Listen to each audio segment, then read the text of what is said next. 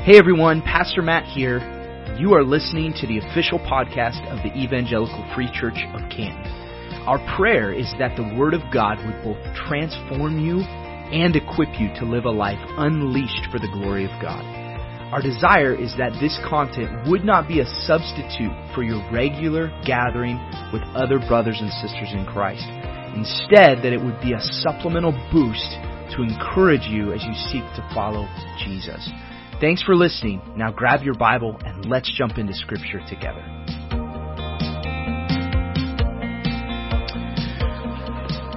Take your Bibles and open up to Psalm chapter 30. Psalm chapter 30. And if you don't have a Bible with you, there should be one in the pew in front of you, and if you're using one of those, it's page 544.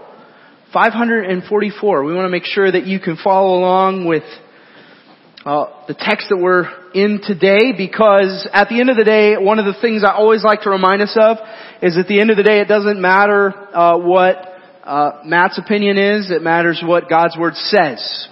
And so we need to cling to what Scripture says as the final authority for who we are and who we're called to be. And at any point in time, here's the other challenge I like to come back to frequently with you all. At any time, if you hear something said from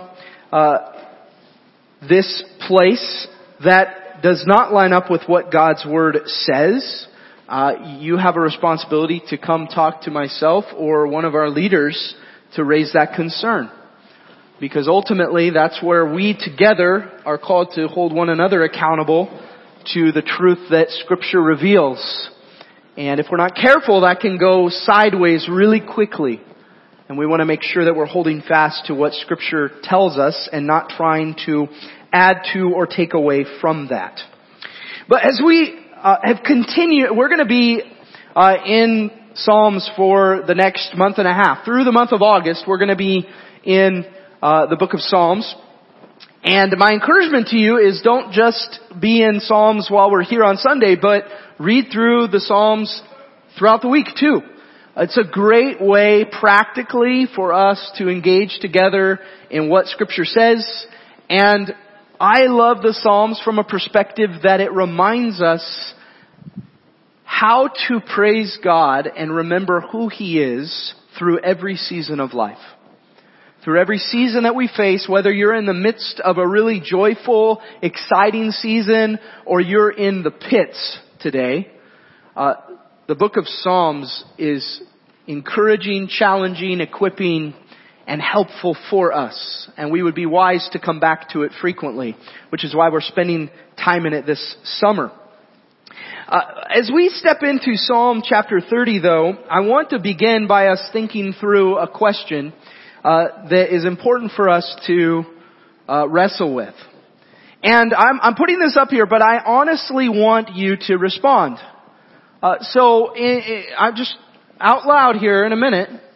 What keeps us from praising the Lord? So I want you to brainstorm in day-to-day life as time goes on and as we face numerous different challenges or life happens. What is it that keeps us from praising the Lord? How would you respond to that? Busyness, right? What was that? Money. Hardships. Fear. Disappointment. Say that again. Good times, right? I let it happen. Distraction. Anger. Sadness. Social media. True story. Pride. Laziness. Ooh. All right. We could talk about this for a while, right? And ultimately, every one of us resonates with this at some level. To go, we can point to seasons in our life, maybe a season right now, where Us praising the Lord is something that happens on Sunday morning, but outside of that, we just kind of go our own way and do our own thing. And it's all of those reasons. We oftentimes kind of excuse that in a sense and say, well, we need to make sure we praise the Lord on Sunday. But the biblical narrative and the call for us as followers of Jesus is that an attitude of praise be an everyday reality. But I confess, along with most of you, that is a lot easier to say and a lot easier to affirm than it is to live, because of all of the reasons that were given. And so the question is not simply what keeps us from praising the Lord, but should be followed with, if we can identify what keeps us from praising the Lord, then how do I shift to a mindset where I am praising the Lord? Where I can identify and go, oh man, I'm in a season of hardship. I'm angry. I'm sad. I'm fearful. I am being lazy. I am distracted. Fill in the blank. And then not stay there. And you know, that is what the journey of sanctification, that's a big word, sanctification is. It's this journey of me moving from where I am today to where God wants us to be in the future. It's this ongoing journey from point A to point B. And we can easily become stuck along the way and just become content in our being stuck. So we're going to look at Psalm chapter 30. And the psalmist here, which is David, a psalm of David, and actually a song that was sung at the dedication of the temple, articulates a season of hardship from his own life. And we aren't given much detail about this season, but we can pull apart enough to see what he's talking about. Look at verse 1 with me. It says, I will extol you, O Lord, for you have drawn me up and have not let my foes rejoice over me. O Lord, my God, I cried to you for help, and you have healed me. O Lord, you have brought up my soul from Sheol. You restored my life from among those who go down to the pit. Now, recognize in this, who is the object of David's praise? It's the Lord, isn't it? We see this repeated. I will extol you, O Lord. For you have drawn me up and have not let my foes rejoice over me. O Lord my God, I cried to you for help. You have healed me. You have brought up my soul from Sheol. That's a big word for the place of the dead. Okay, so we can articulate from this that David was to a point of near death, and he sees the redemptive hand of the Lord. You restored me to life from among those who go down to the pit. His object of praise is the Lord. Now, it's very easy for us to look at ourselves as the victors through the hardest seasons of life. We go through a really difficult season. We're really challenged, whether it be by grief or loss or personal trial, or you fill in the blank. And our greatest tendency, our cultural tendency, is to be a people who come on the other side and they go, look at me. Look at what I've risen above. Look at what I've accomplished.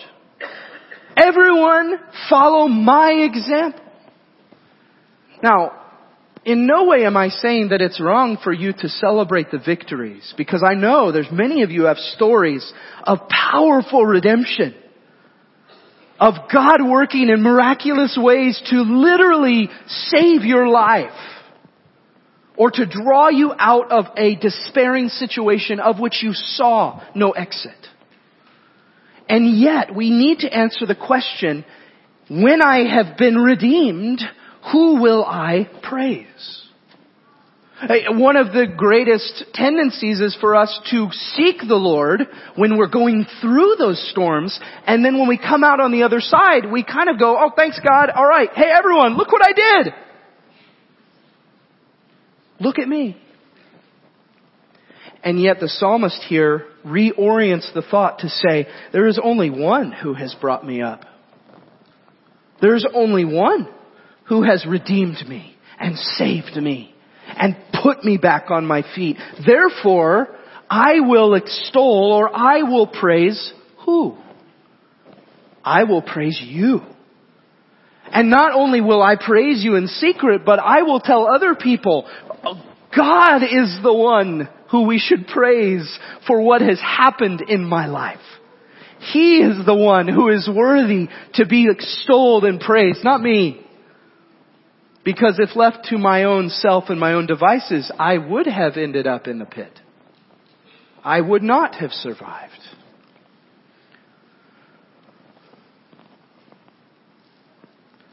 This praise of God invokes an exhortation of praise to the rest of the saints. Look at verse 4. It says, sing praises to the Lord, O you his saints, and give thanks to his holy name.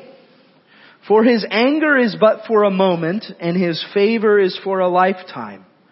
Weeping may tarry for the night, but joy comes with the morning. Amen? That we sang this earlier. The weeping may tarry for the night, but joy comes in the morning. Sing praise to who? Him, right? Everyone say him. Sing praise to him. Give thanks to his holy name. Another way that that's translated in some manuscripts is give thanks to the memorial of his holiness. In other words, look back at who God has revealed himself to be consistently over and over and over again. And then praise him. Praise him together, not just in an individual basis, but corporately. There is a needed place, family, for corporate worship and individual worship. That is, there should be individual commitment to praise the Lord every day as we look at his workings, as we think about what the psalmist said when he said, all creation declares the glory of the Lord. We should be able to step out and see creation and go, I'm going to extol you, Lord. We should be able to look at one another as brothers and sisters in Christ from so many different backgrounds and see a unity and go, we're going to praise you, Lord. We're going to extol your name. We're going to lift high your name. Why should we do that? Sing praise to the Lord, O you his saints. Give thanks to his holy name.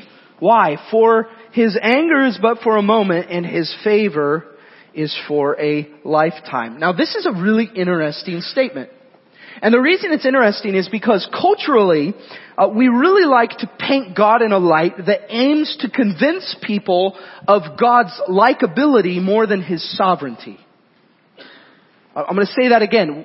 Culture would really like us to paint God in some light where he is more likable than he is sovereign. What do we mean by that? Well, if I paint God in a likable way, then I'm never going to talk about God and his anger. And yet, the Bible talks about the wrath of God. The Bible talks about the judgment of God. The Bible talks about God's righteous anger. Now, if you just come up to a random person who does not believe, who does not know the Lord, sometimes you come up to a person who does know the Lord and you talk about the anger of God, and you might get a response like this. Well, my God isn't that way. Or you might get a response that sounds like this. Well, that was really the God of the Old Testament. And in that response, you should say, have you read the book of Revelation? Right? And yet, we don't often pause to consider that in fact, the Lord is perfectly just, but he is also a God who will not let us stay where we are. Another countercultural claim. Culture would say, God made you the way you are, so stay that way. Be the best you can be. Wrong. Be the person God's called you to be. And so the piece of that, we look at Proverbs 3, we often memorize the first part of Proverbs 3 because it paints God in this likable way. This is a perfect example of this. We memorize, trust in the Lord with all your heart. Do not lean on your own understanding. In all your ways acknowledge Him. And what? He will make straight your paths. What an awesome verse. And yet, just further, what does it say? My son, do not despise the Lord's discipline, or be weary of His reproof. For the Lord reproves him whom He loves, as a father the son in whom He delights.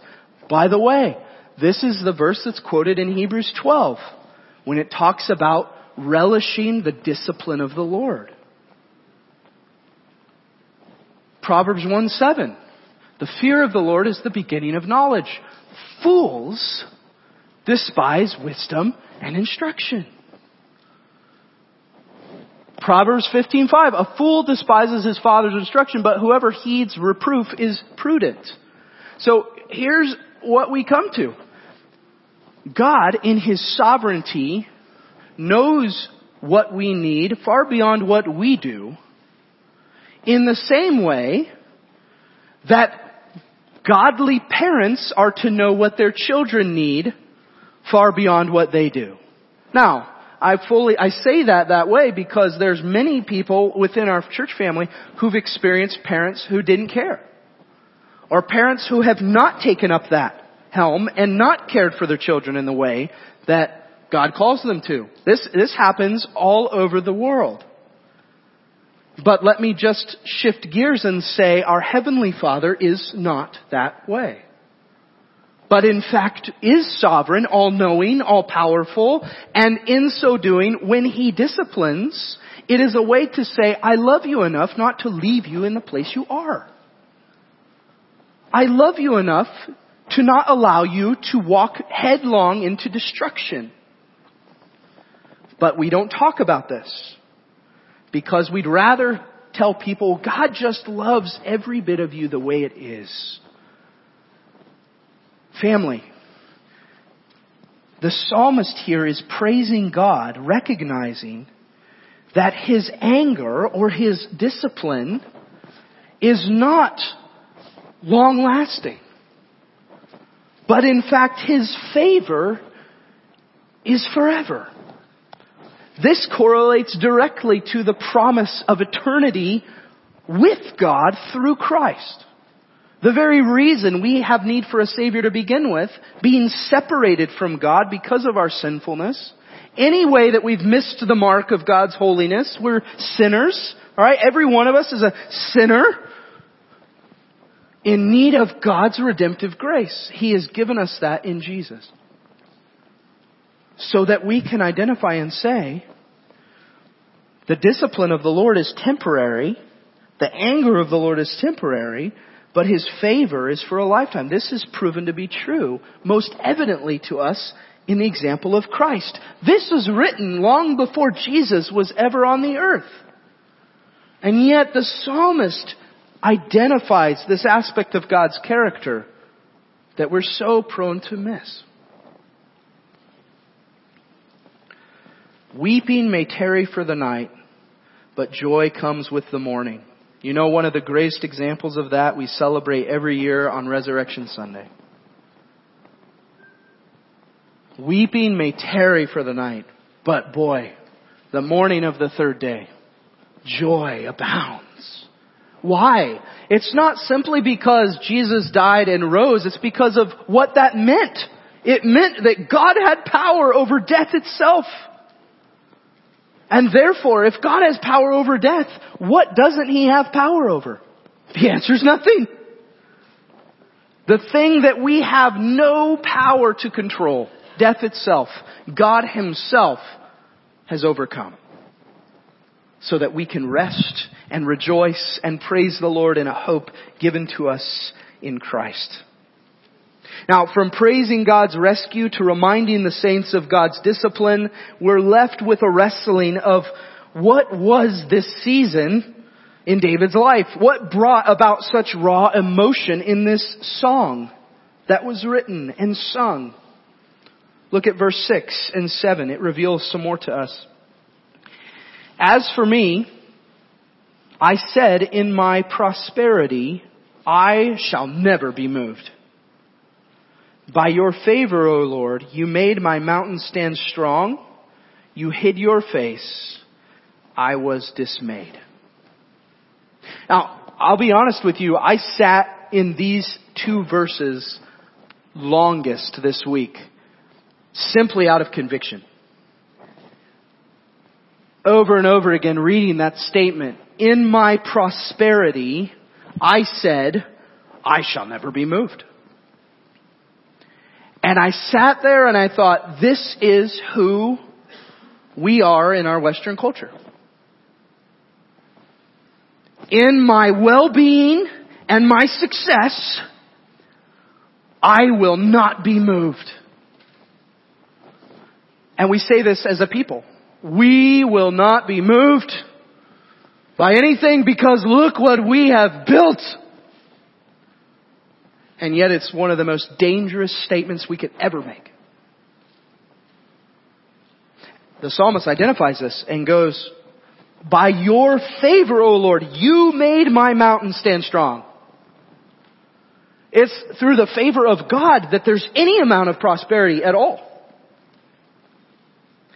When we prosper, family, we are most prone to become dependent on self.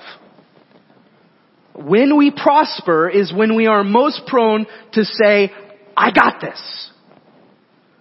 I'm doing really well. Let me drive, Jesus. Let me drive. And here's the reality of what Scripture reveals. The Lord allows prosperity, but He will not stand for idolatry. The Lord allows prosperity. He will allow people to prosper. In fact, it says He allows both the righteous and the wicked to prosper. But He will not stand for idolatry. If we are more dependent on prosperity, more specifically, if we are more dependent on the prosperity that the Lord allows than on the Lord Himself, then we allow idolatry into our lives. From the very beginning, God stated that you were to have no other gods before Him. None. We talked about this in a side conversation way in our Sunday school class this morning, in recognizing that the passions and desires the Lord has given you are for His purposes. But easily what we do is we make it about our wants.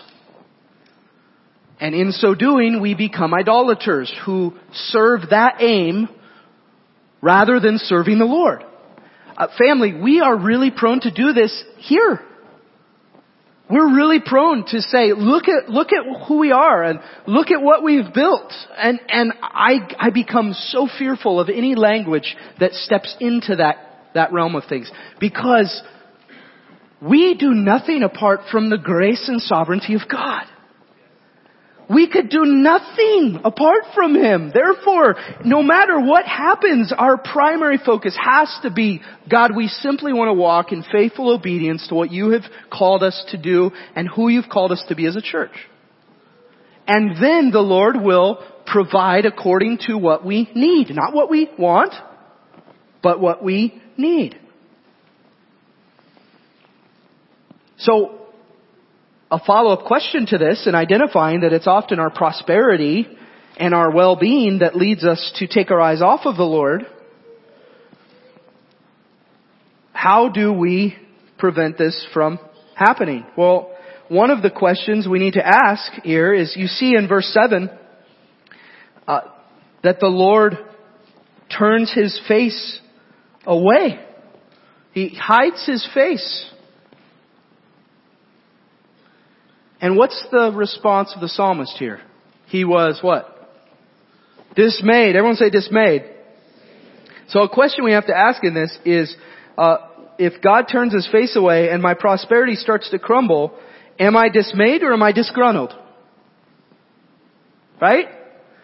Am I dismayed at the fact that I have lost my way in fixing my eyes on the Lord? Or am I just disgruntled because I'm losing the things that I'm clinging to? Where am I at in this? I pray that we would be a people who are actually dismayed and seek to shift our gaze back to the one who allowed us to prosper in the first place. And my, what would change if we walked in a humility like that? Now, I want you just briefly, put your finger in Psalm 30 and turn over to Psalm 119.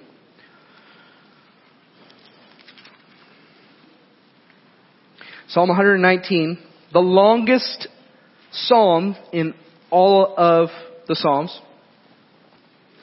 But when we're seeking to answer the question, how do we prevent allowing prosperity or idolatry to enter into our lives? What do we do? Psalm 119, verses 9 through 16, answers this question in a very clear way.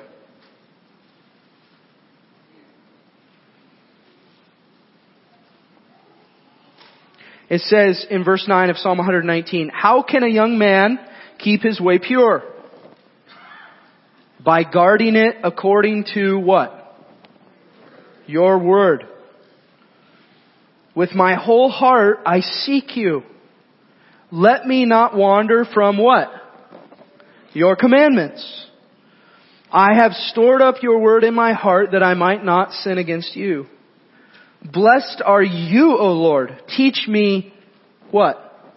Your statutes. With my lips I declare all the rules of your mouth. In the way of your testimonies I delight as much as in all riches. I will meditate on your precepts and fix my eyes on your ways. I will delight in your statutes. I will not forget your word. Whew. We want to know how we prevent ourselves from going down a path of destruction that's rooted in our own desires. Fix your eyes on the word of the Lord and what God has called us to do. Once again, I will say, it's a whole lot easier to say that and read it than it is to do it. This is why we need community, family. To remind us that this is where we go. To help steer us back where we need to be. When we are prone to idolatry and our personal passions, we're prone to chase after this. A simple way to reveal this, I actually read this illustration in a book recently, and I did not like this illustration because of how it made me feel, but it was really good, so I'm going to share it with you all. I often encounter people who would say, I struggle to read or memorize scripture. And so they just don't. They don't do it. Now, set aside for a minute the fact that we live in a technological age where it is easier than ever for anyone in our country to have access to the Word of God. Most people have not one, but multiple copies of Scripture in their homes. But outside of that, you literally can hit play and someone will read the Bible to you. It's so easy. And if you struggle to read and you don't know how to do that, come talk to me, please. It's so simple.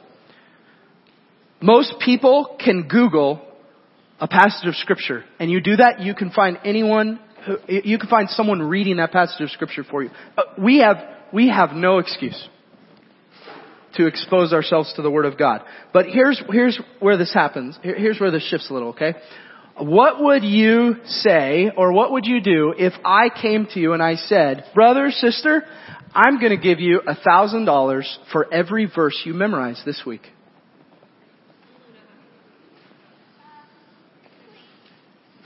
Now, I don't care how knowledgeable you are, how old or young you are. If I offered $1,000 for every single verse you memorize in a week, I know what you'd be doing all week long. All week long. Because you're going, here's what we're saying in that moment. This is worth so much more to me than anything else in my life right now. Now, here's where this gets really challenging and convicting. Psalm 119, 71 and 72. It is good for me that I was afflicted, that I might learn your statutes. The law of your mouth is better to me than thousands of gold and silver pieces.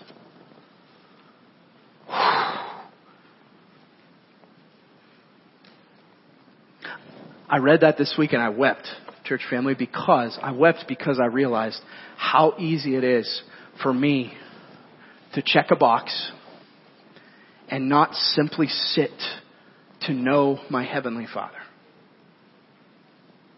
How easy it is for me to prioritize so many other things, and then I get frustrated when I feel like God is taking things from me, and yet He's simply seeking to draw me back to the only one that I need. He's simply revealing in my own life the idolatry that I'm prone to pursue after, the things of this world, the things that don't last, and He's calling me to fix my eyes above where nothing changes, where He's the same. The psalmist realizes this. He realizes this. And in the midst of his dismay, he cries out to the Lord, but not in the way we might think that he would.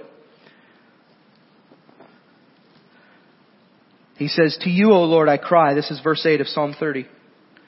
"To you, O Lord, I cry, and to the Lord I plead for mercy. What profit is there in my death? If I go down to the pit, will the dust praise you? Will it tell of your faithfulness? Hear, O Lord, and be merciful to me, O Lord, be my helper." When facing deep trial, how often do we appeal to God on the basis of His praise and faithfulness? To say, "Lord, sustain me, because how can I praise your name and your faithfulness if I'm dead? How can I glorify you if I am no longer here?" And so often when we pray, it's the other way. "Lord, please, return to me this thing that I love. Lord, please return to me my health. Return to me my well-being. Return to me my job. Return to me my income. Return to me my savings account, my functioning vehicle." You fill in the blank, right? And in the moment, in no part of that are we most prone to say, "Father, renew me so that I can praise your name even more. Restore me so I can declare your faithfulness even more than I have." And that's why we're most prone to praise God in the seasons of good and cry out to Him in the hard seasons. And we lose sight of our number one responsibility, which is to glorify Him who is responsible for anything that we have. The very breath in our lungs should remind us of His sustaining power.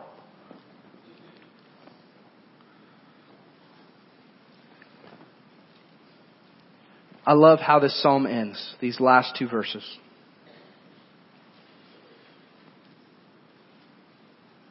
It says, "You have turned for me my mourning into dancing.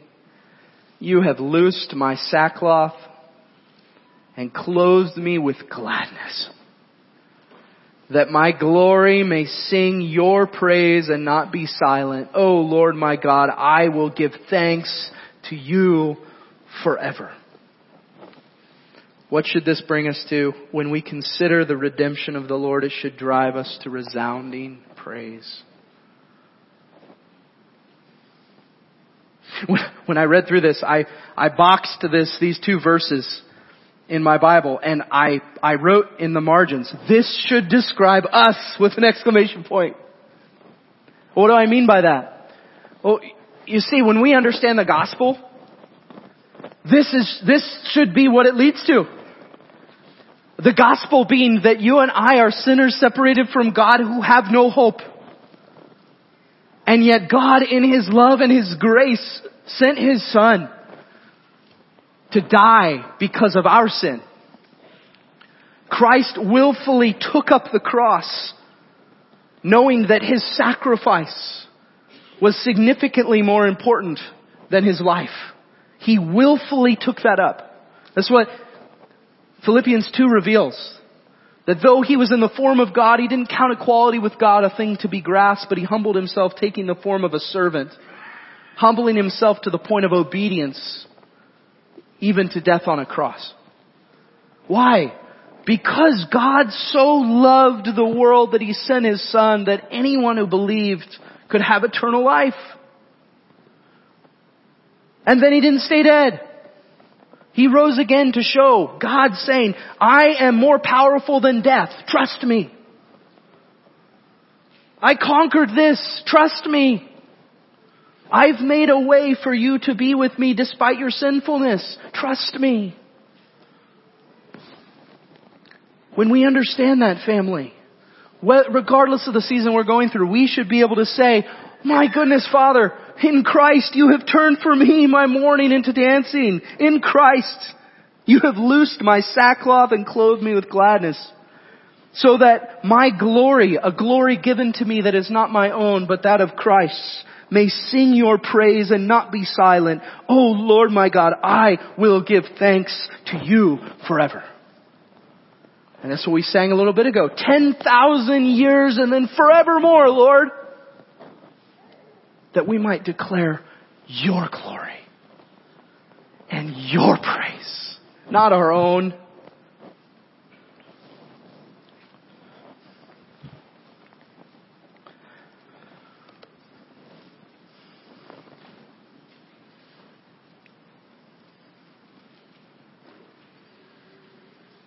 A people redeemed from sin and eternal death to hope and eternal life should be motivated to glorify the name of him who has been victorious in Christ and whose promises never fail.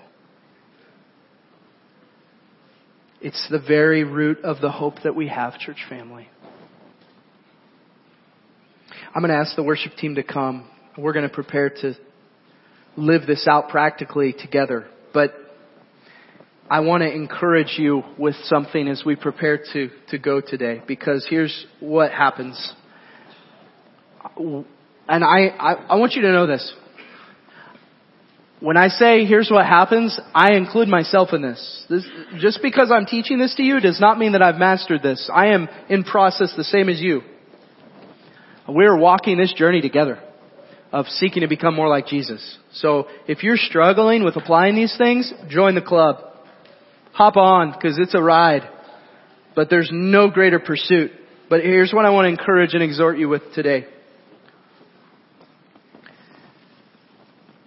In whatever season you are in, consider the salvation of the Lord. Consider the faithfulness of the Lord. Consider the mercy of the Lord. He has not given us what we deserve. And then praise and give thanks to him in abundance. And I'm going to challenge you to do that today, even over lunch. As you go and you share lunch, whether it be with your family, with friends, with other people, I want to encourage you to take a portion of your time and just share testimonies of where you can give thanks to the Lord for who he is and what he has done. And I want you to avoid in that time just saying, oh, I praise the Lord that I've been able to. None of that language. I want us to reflect what the psalmist said. Lord, I extol you. You have made this happen. Here's what you have done. Here's where we've seen you work and you perform things that we never thought possible. You are the one we praise. Initiate that time today. But then don't let it end there. Take intentional time each day to pause, even if it's just between you and God, and to praise him for who he is. That together we might praise and give thanks to him in abundance from this day forth and forevermore.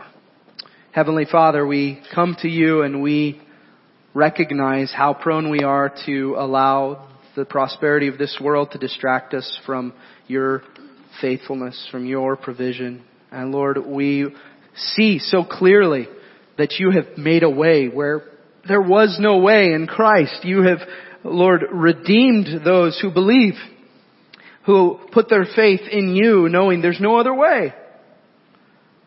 And so, Lord, I pray over my brothers and sisters today that are wrestling in a season of hardship, not knowing maybe even where you are in the midst of it, and yet yearning for freedom and salvation from this physical season that they're in. And I pray that they would be able to know the salvation that is found, the eternal salvation that is found in Christ.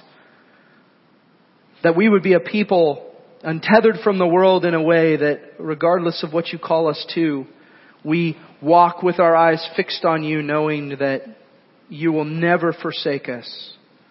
Lord, you will never let us down. Your purposes will always prevail. May we be a people who glorify you above all else. In the name of Jesus, we pray. Amen.